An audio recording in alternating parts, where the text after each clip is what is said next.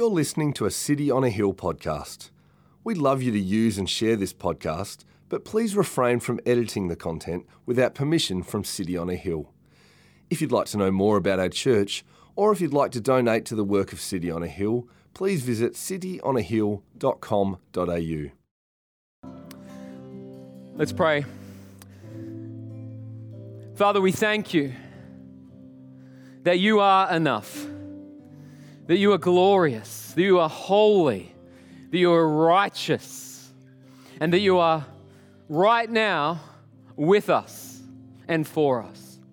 Lord, we want to confess that this week it has been so easy to forget that you are enough. We want to confess that so often our heart is divided and our desires misplaced. We thank you and ask that we would take hold of who Jesus is right now in his fullness. May we know his supremacy. May we know his sovereignty. May we know right now that He is our all satisfying Savior. And so I ask that we would not just confess with our mouths, but believe in our heart Jesus is enough. We ask that your Holy Spirit would move like a rushing wind right now, capture our hearts, renew our minds. Awaken us, we pray, that we'd be a people who'd live for you. We pray this for our good. We pray this for your glory, and we pray and commit this time in the precious name of Jesus. And all of God's people say with one ridiculously loud voice, Amen. Amen. City on a hill, you may take a seat. Let's put our hands together. Thank God for the team serving us and all the volunteers who've helped gather today. City Kids, love you guys. Wonderful that you could be here. Uh, so good to see your beautiful faces, and really, really thankful that we can be together as God's people. If you're new or visiting, special welcome to you. Uh, my name's Guy. Uh, joy and privilege to serve as the pastor of this church, church committed to knowing Jesus and making Jesus known. Now, uh, this year I have been uh, listening to and making my way through uh, Christianity Today's podcast, The Rise and Fall of Mars Hill. By show of hands, who has been tracking with me in this? Okay, a bunch of people. Uh, one of the most popular podcasts this year. Uh, and uh, it chronicles uh, the ministry of Mark Driscoll uh, and the rise and fall uh, of one of the fastest growing churches in the early 2000s. And, and, and I'm a, a keen listener uh, for a host of reasons. You know, I love great journalism. Uh, Mike Cosper, the journalist, does a fantastic job at getting under the, the hood. And as Brett uh, said to me, uh, The Rise and Fall of Mars Hill uh, is true crime for Christians. So I love that. But it's also um, deeply personal for me. Uh, I had the opportunity some 13, 14 years ago uh, to meet Pastor Mark Driscoll. I was at a conference in New York. And uh, one of the things I, I, was finishing Bible college at the time, and one of the things I really admired about uh, his preaching was uh, an ability to take the bigness of God and integrate that theology with the realities of everyday life right? It was like the glory of God meets the street. And it was there, it was living, and it was active. And it was clear to see that, you know, God's hand was, was upon this church, Mars Hill Church. Um, uh, you know, like there was something, if you, like a revival going on where men and women like were coming from all different walks of life, many of which didn't grow up going to church. They had their story, and yet they were being found in Jesus. They were taking their sin and Jesus really, really seriously. And I was encouraged by that. You know, when I first met Mark, I was probably, you know, as I said, just finishing Bible college. Uh, this church that we planted was probably in our first year. And despite all of his like responsibility and popularity, I was quite humbled that he extended out a hand of friendship and encouragement to me.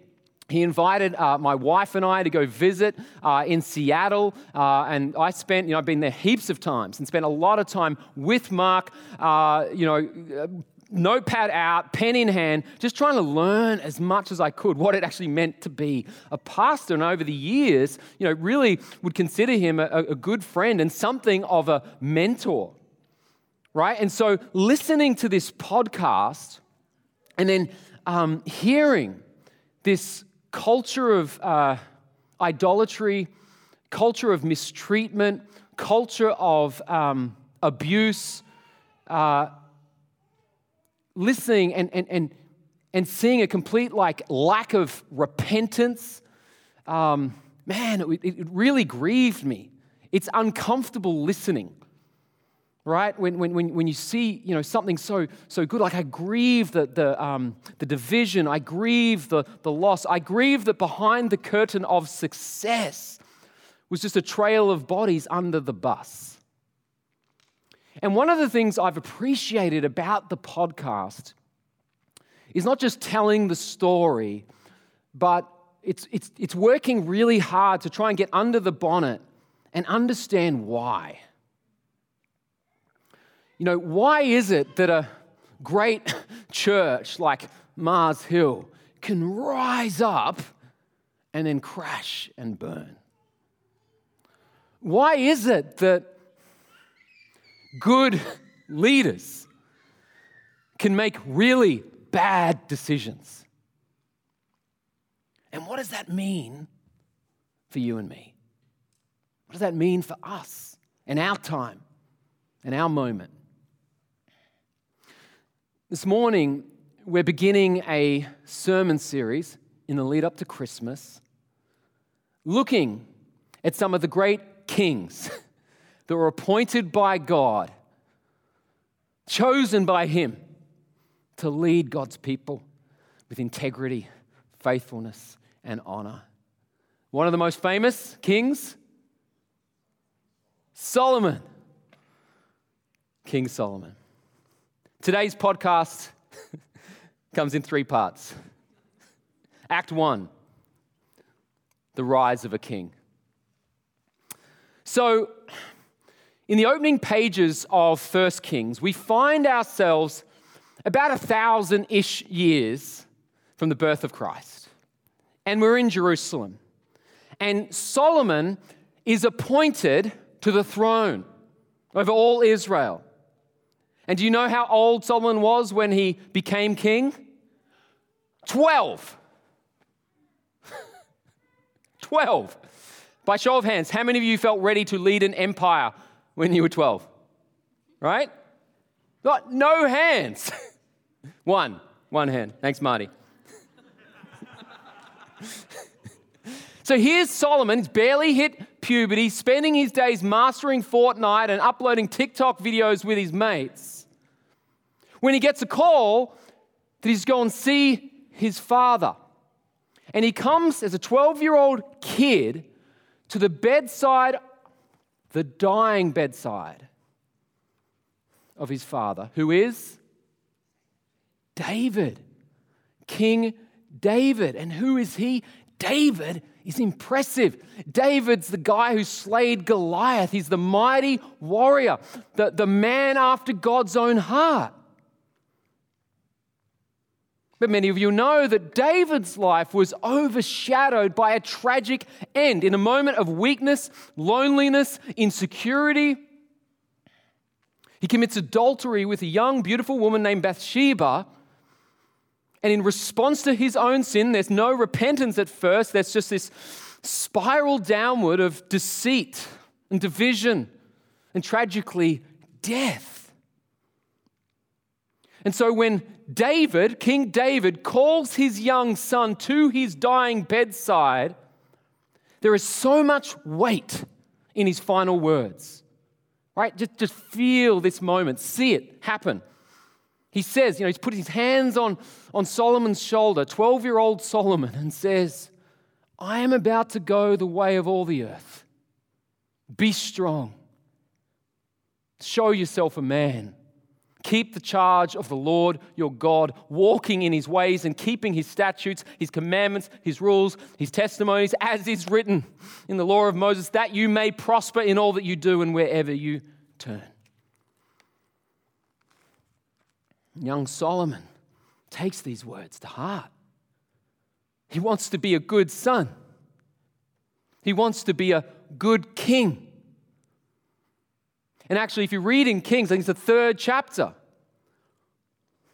we're told that Solomon loved the Lord, walking in his statutes of David, his father. He loves the Lord. And it's this life changing moment. Here's Solomon. He's in a, I think it's a city just north of Jerusalem, when the Lord himself appears to Solomon in a dream. Maker of heaven and earth appears to Solomon in a dream and says to him, Ask for whatever you want, and it will be yours. Could you imagine that? Could you imagine God meeting you, the living God, hand, blank piece of paper and said, Write down whatever you want, and it's yours? What would you put down? Strike that. What would your 12 year old self have put down? Yeah, right. Big screen TV, um, arms like Thor, year subscription to KFC, hashtag blessed, right? what, what would you put down? Solomon, listen to this. Oh Lord my God, you have made your servant king in place of David, my father, although I am but a little child. I do not know how to go out or come in, and your servant is in the midst of your people, whom you have chosen, a great people, too many to be numbered or counted for multitude.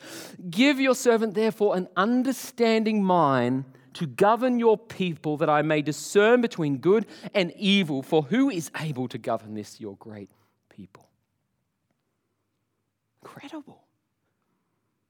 Solomon doesn't ask for a stretched pink Hummer or a pool full of cash. In humility, he asks for wisdom. He sees what's been entrusted to him. He sees the responsibility. He says, God, I'm going to need your help to make wise decisions. But side point, that's a great prayer to pray. Whatever you're facing in your future, whatever you're facing, pray for God's wisdom. God honors that prayer. You know that? He blesses Solomon. He says, I'm going to give you the wisdom. And you know what else? I'm going to give you all the resources. I'm going to lengthen your days so you can live a long, abundant, fruitful, honorable life. It's amazing. And it's important to see that the wisdom that, that God gave Solomon not only establishes him to make some very wise rulings uh, and to pen some of the books of the Bible that we enjoy today, but it was leveraged by Solomon to establish Israel with tremendous wealth and prosperity.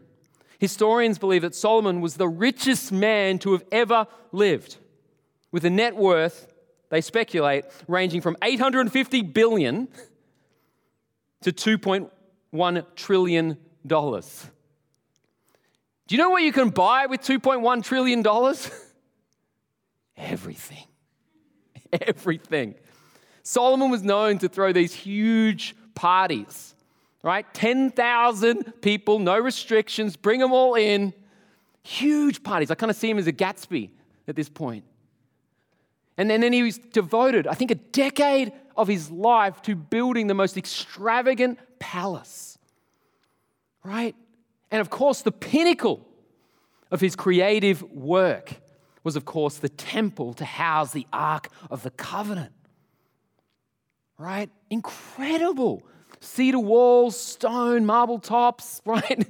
Gold. Like we talk about a golden age or a golden era. This was the golden era for Israel.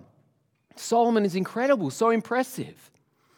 Right? Incredibly impressive. More money than Bill Gates. Uh, uh, more parties than Charlie Sheen, uh, more power than the Pope, more followers than Justin Bieber, more women than Ryan Gosling, LeBron James, and One Direction combined. And this leads to Act Two the fall of an empire.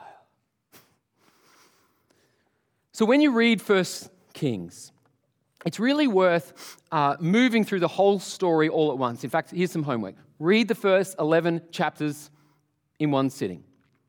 Because it's interesting, because it, as you move through the, the, the narrative, it, it's almost as if the, the fall happens like suddenly, dramatically, out of nowhere.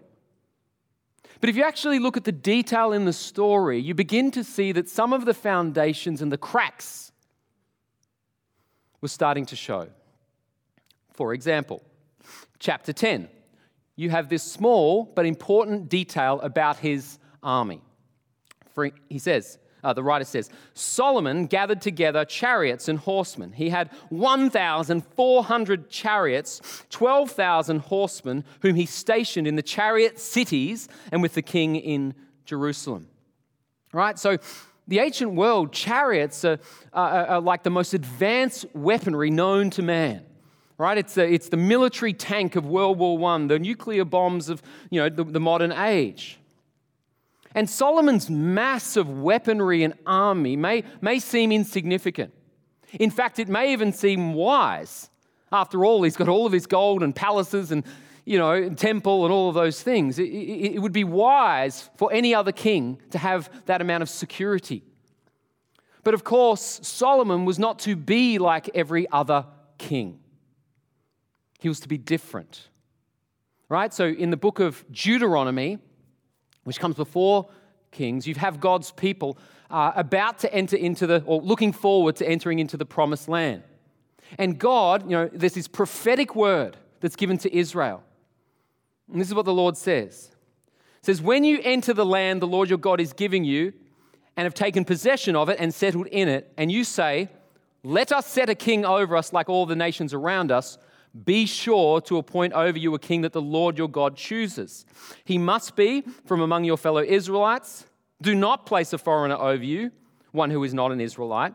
The king, moreover, must not acquire great numbers of horses for himself or make the people return to Egypt to get more of them. For the Lord has told you, you are not to go back that way again. He must not take many wives or his heart will be led astray. He must not accumulate large amounts of silver and gold. Why couldn't they have just as many horses and chariots like the other nations? Because Israel was not to be like the other nations. As the psalmist himself said, some trust in chariots and some in horses, but we trust in the name of the Lord our God. And a similar observation can be made about his wealth. Did God bless Solomon with gold and silver? Absolutely. But there is a fine line, isn't there, between getting the house in order and being a slave to materialism and worldly, earthly pleasure. And then what do you say about Solomon's romantic life? what are we, what are we to make of that? It's plain, isn't it, from Deuteronomy that the king was not to marry multiple wives, and if he did choose to marry, he had to marry an Israelite. How did he go with that? Not great. Check this out. Now, King Solomon loved many foreign women, along with the daughter of Pharaoh, Moabite, Ammonite, Edomite, Sidonian, and Hittite women from the nations, concerning with which the Lord had said to the people of Israel, You shall not enter into marriage with them, neither shall you shall they with you, for surely they will turn away your heart after their gods. But Solomon clung to those in love, to these in love. He had, note this, 700 wives who were princesses and 300 concubines, 700 wives, 300 concubines. I know what you're thinking. That's a lot of anniversaries to remember.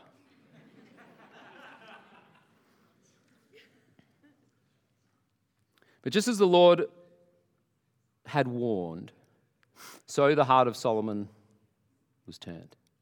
Verse 3 His wives turned away his heart. For when Solomon was old, his wives turned away his heart after other gods, and his heart was not wholly true to the Lord his God, as was the heart of David his father. Instead of worshiping the God of Abraham, Isaac, and Jacob, Solomon became a slave to his own desires. He became a slave to the spirit of his age. He became a slave to counterfeit and false gods.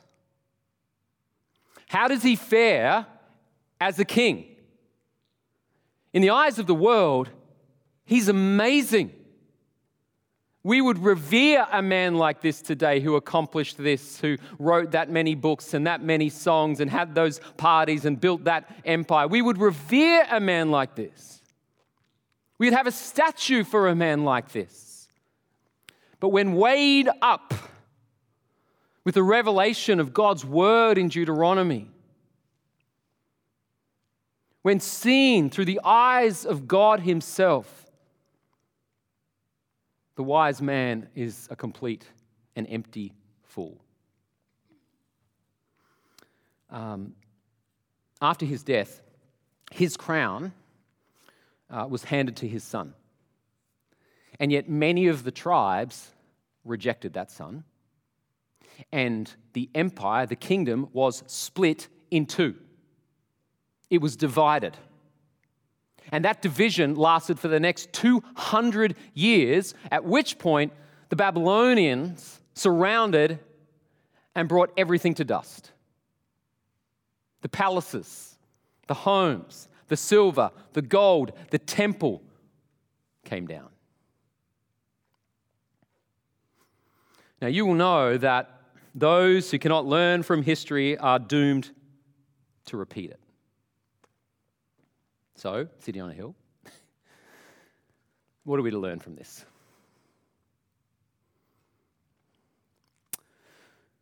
Act 3 Lessons from a Wise Fool.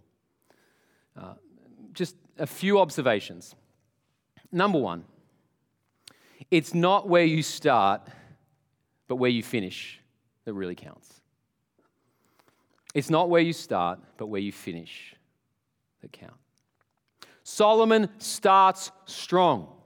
Solomon comes out of the blocks with energy and passion and zeal for the Lord. But as he climbs the hill, it's clear that he did not complete the race that God had planned for him to run. He became spiritually sluggish. He forgot what he was called to do. He forgot who he was called to be. He forgot his first love.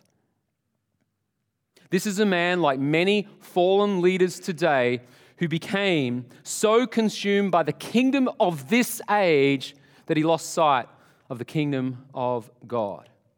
And what I find striking here is that his fall is, is incredibly fast, but the steps towards that cliff edge are gradual, slow, and subtle. It's almost impossible to see it if you're not looking closely. And I actually think the same is true for you and me. Right? If you've been a Christian for some time, you'll know that there are these big sins that we're all aware of that you've all got to avoid. Don't murder right? If you know that one, that's a free one, right? don't steal, don't cheat, don't lie. These are the big sins. And, and I think for most of us, you, you can navigate your way around them. They're like bright, shining, neon light sins. Don't go there. But actually, what's really more pressing and pertinent for us all are the small and subtle drifts, just the tweaks the minor shifts. You know, it's like a, a compass leading a ship. It only needs to be a little bit off, and you won't notice it in the beginning. You won't feel that drift, but the, what matters is not where you start, it's where you end. The drift away from prayer,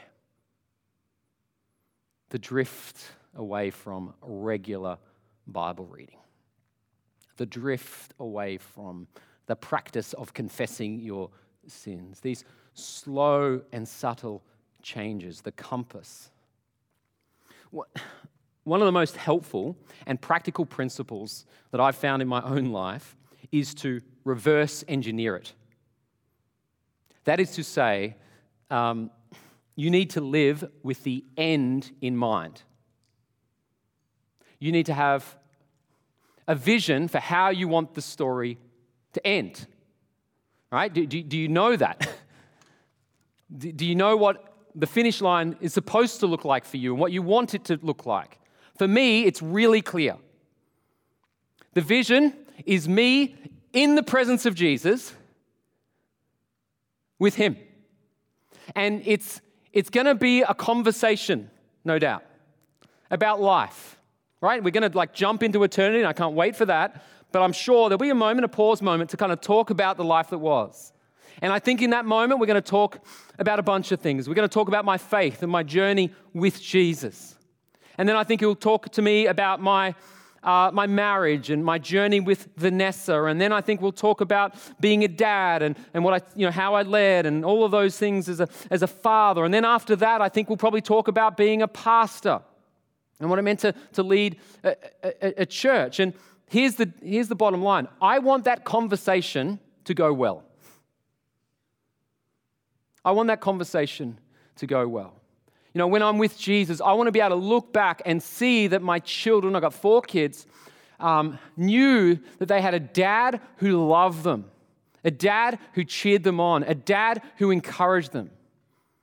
Right? Not a perfect dad, because they didn't need to be perfect children, but a household where the streams of love and grace were just were there for them. I want to look back on my marriage and, and, and for my wife to be able to say, you know, that, that I loved her and cherished her and sought to protect her and to serve her and to cheer her on. I want to be able to look back on ministry and, and City on a Hill and, you know, um, thank God for his incredible kindness and you know, the many things that he accomplished and the miracles and the people who went from death to life and the churches that were planted. I want to celebrate with Jesus about that. And more important than all of those things, as good as that is, I want my relationship with Jesus at that point to be at its absolute most authentic, deepest, personal moment. That my love for Jesus will be so uh, real in that final end piece that moving from this life into the next will be like walking out of one room and going into the other. That's how I want the story to end. And I therefore seek to make every decision in this moment in light of the end. Choices about career, relationships, how I'll respond, what I won't do, what I will do. I seek to live in light of the end. Do I stumble and fall? Yes, sometimes I forget who I am. Sometimes I forget the vision of the end. But by the grace of God, I can get back up, sit in His mercy, and walk again in this faith that God has given. The Bible says to you, work out your salvation with fear and trembling. There's a work there, a present, continuous, active work. Christianity isn't just a decision you made at some youth camp when you're like, it's, it's a daily discipleship with Jesus. It's not just a decision that your parents made on your behalf, it's an active choice where you get up every day, pick up your cross, Jesus says, and follow Him. You're repenting of sin. You're reading your Bible. You're coming along to church. You're all of those things, they seem very insignificant and they can seem small. And sometimes we can even question our progress. Right? It's a bit like going to the gym. By show of hands, who's gone back to the gym after like two years in lockdown? Oh, a lot of you. Fit church. Oh man, going back for the first time in a long time is brutal. Right? And isn't it true when you go to the gym, you see nothing, no results. And you go a second time, and what happens? You see nothing. At this point, a lot of people just give up. Go home, eat a deep fried Mars bar, sit on the couch and watch Squid Games. Much easier. But if you trust the process, if you continue to work, somewhere along the line, well, whatever, the strength, the cardio, whatever it is, it's going to begin to move. You know what? What is true physically is absolutely true spiritually. This is what Eugene Peterson said is long obedience in the same direction. What you are doing now when it comes to your quiet times and your Bible reading will tell you a lot about where you will be five, ten years from now. Jesus is the pioneer, the perfecter of your faith. Come to him, look to him. Second, and this one's really, really obvious, but it has to be said in a city and a church like this. Really obvious. Number two, who knew this? Money, sex, and power are dangerous. Have you heard that before? Money, sex, and power are dangerous. Why dangerous, guy? Well, in part, they're dangerous because, in and of themselves, they will not satisfy the deep longings of your heart. Favorite quote of mine, one of my favorite, I shouldn't, not favorite, ooh, that's too big. I've, I've, Russell Brand, interview in a club in London, says this I thought it would, I can't do his accent, I thought it would be good to be rich and famous. It'd be good to have stuff. It'd be good to have money and be invited to the party. Well, I've been invited. I've been in. And we're having this chat in a Swish private members club in East London. It's super cool. There's bare brick walls and everyone is double good looking. But I've, I've, I've been inside now. I've seen the other side of the looking glass, and it ain't flippin' worth it. It ain't flippin' worth it. It doesn't feed your soul. I still feel empty inside.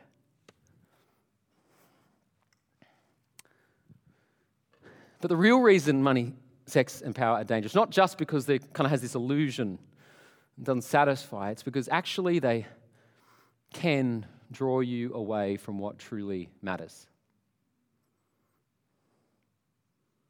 That's why they're dangerous. Because they can blind you from what's really, really important. And some of you here today are naive to this. Um, I suspect some of you look at people in the Bible, like Solomon, and you think, oh, that would never happen to me. If I was entrusted with all of that all that opportunity, all those resources, all that privilege, if I got all of that, oh, I would use it for good. I'd be incredibly generous. So, so generous. I wouldn't have all those lavish parties, pools full of gin and and mark my words, I would oh, I would never have that many wives and concubines. Are you sure? Um, Louis C.K. is a uh, very brash comedian.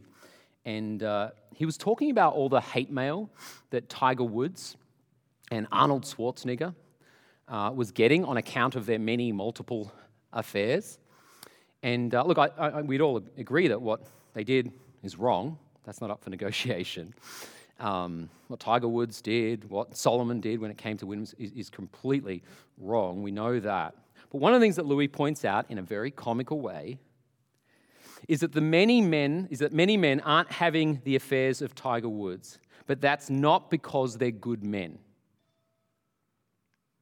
But because they don't have what Louis C.K. said was a busload of Swedish bikini models waiting for them at the final hole. In other words, the difference between our sin and the sin of someone like Solomon is rarely to do with our goodness and almost always to do with our opportunity. Jesus himself said, No one is good but God alone. And I stress that because some of you are going to find yourself in that place. Some of you will have so much wealth and success and popularity. You'll be in a space that you never thought was coming. You'll have opportunity. And there will be lots of opportunity to sin. And not only will you have the opportunity to sin, oh, your own flesh, the world, the devil is going to be milking that for all it's worth. It's going to be pulling you in. So, what are you going to do about that? If your armor is not already in place, you're done. So, work now. Pray now.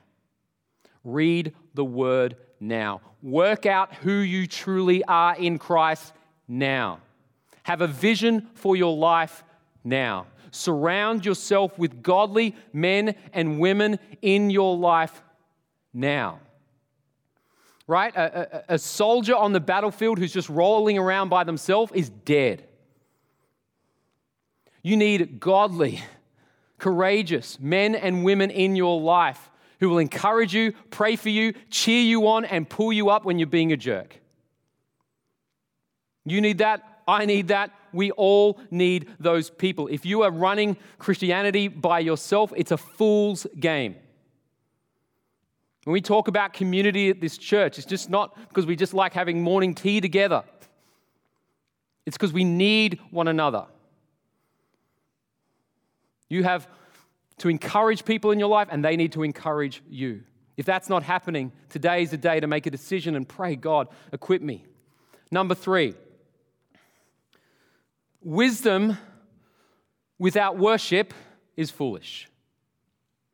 Wisdom without worship is foolish. One of the conundrums when you read Solomon is trying to work out how does someone so wise become and behave so with so much stupidity? Does he not realize that he's disobeying God? Does he not see that he's making a train wreck of his life? It's fascinating because when I think about my own life, I have to confess that there's been moments where I've idolized knowledge, where I've made a God out of being smart. I, um, I was the first person in my family to finish year 12. Right? In year 10, I tried to exit out of school um, I spent a day on a building site and soon discovered that bricks are a lot heavier than books. I went back to school, begrudgingly, uh, finished year 12, and then uh, went to, uh, uh what do you call those things? University. Uh, I went to RMIT, very good university, uh, did a BA there, loved that, enjoyed my 12 contact hours, and um, And then I actually enrolled in uh, a theology degree. It's called a Master's of Divinity. A Master's of Divinity. Isn't that impressive? Can you imagine having that conversation with the Lord? Hi, God, I'm the Master of God. Clearly, I'm quite proud of that certificate. It's on my, yeah. I, I, will be honest with you, I, I really like, did not want to go to Bible college because I was felt so out of my depth around that many smart people. The books everywhere, the people knew everything. I just was like, don't get found out, don't get found out. And you're in those classes, and it's like the same three people ask the same, like the questions. They're not really questions, they just make you feel like an absolute moron. And I think there's a temptation, particularly in reformed evangelical circles, to really make an idol out of our knowledge. It's like, it's like if you can say the truth in the right way, oh, then you're the right. As opposed to realizing there's a big difference between someone who, who knows and can articulate the truth versus the person who lives and cherishes the truth. Massive difference. Right? That's the illusion, the conundrum, the, the challenge with Solomon. It's got all of this wisdom. But when that becomes untethered from your walk with God, you're living the life of a fool. Same with every gift. God's gifted you, there's no doubt. But you're walking a fool's game if that becomes untethered untethered from your walk with God. I love this from Jesus. He says, Truly I say to you, unless you turn and become like children, you'll never enter the kingdom of heaven. Whoever humbles himself like the child is the greatest in the kingdom of heaven. What did Jesus see in kids? A superior intellect? A great resume? No. Faith. A child's big picture of God, trust in Him, dependence upon Him, love for Him. Solomon lost that. Don't make the same mistake. Final point. Band comes up. We'll land this plane hopefully quickly. Number four, we need one greater than Solomon. So, the tragedy of Solomon and of any great leader that's crashed is the eradication of hope. People put their hope in Solomon. He was going to be their provider. He was going to help them discern right from wrong. He was going to help lead them in the way of life. And when his life fell short of the hope that he proclaimed, the whole tower comes down. So, what do you do? Where are you going to look in a world like that? Well, again, let's hear the words of Jesus. This is great moment. He's talking with the Pharisees. He says, The queen of the south will rise up at the judgment with this generation and condemn it. For she came with the ends of the earth to hear the wisdom of Solomon, and behold, something greater than Solomon is here. Can you imagine Jesus standing with all of these Pharisees in their great robes and their CVs and their whatever else, and he's got like disheveled clothes? They must have just thought he was out of his mind. How could he even compare himself to Solomon? Solomon like had a palace. Jesus had nowhere to lay his head.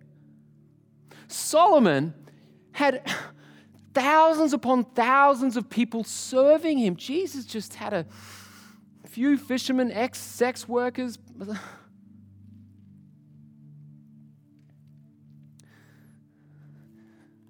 Jesus is the true and better Solomon. Why?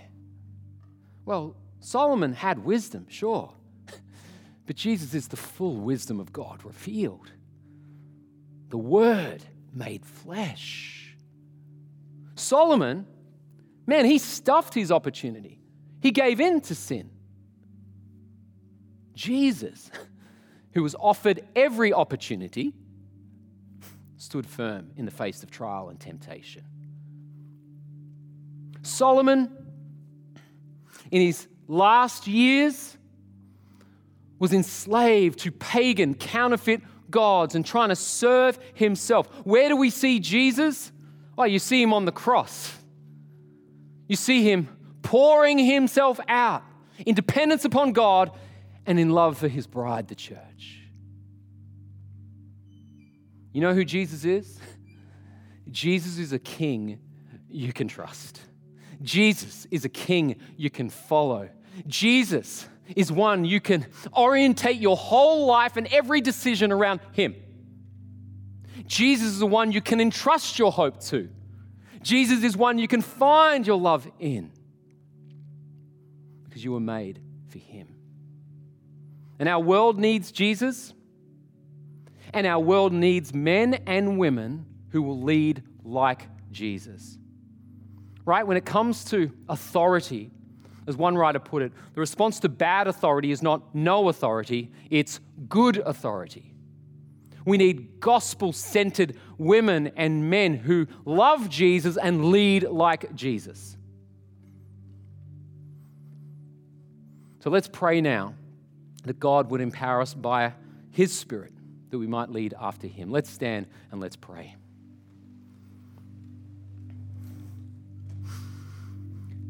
To you alone, Lord, we live and give you glory. Help us to be captivated by you and your glory and the life and end you've called for us. We thank you that uh, you forgive us. And so we just confess, Lord, No doubt there's so much in our life that's been entangled with this age. And we pray, Lord, that right now, as we confess that in our hearts and in our minds, we'd also celebrate your forgiveness. And we ask, Lord, that right now your spirit would fill us. Help us to be the people you've called us to be. Help us to be the church that truly does shine your light and love. We long to live for you. We pray this in Jesus' name. Amen.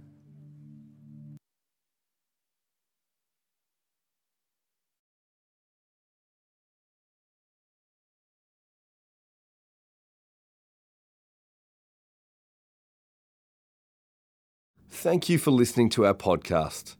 If you'd like to know more about our church, or if you'd like to donate to the work of City on a Hill, please visit cityonahill.com.au.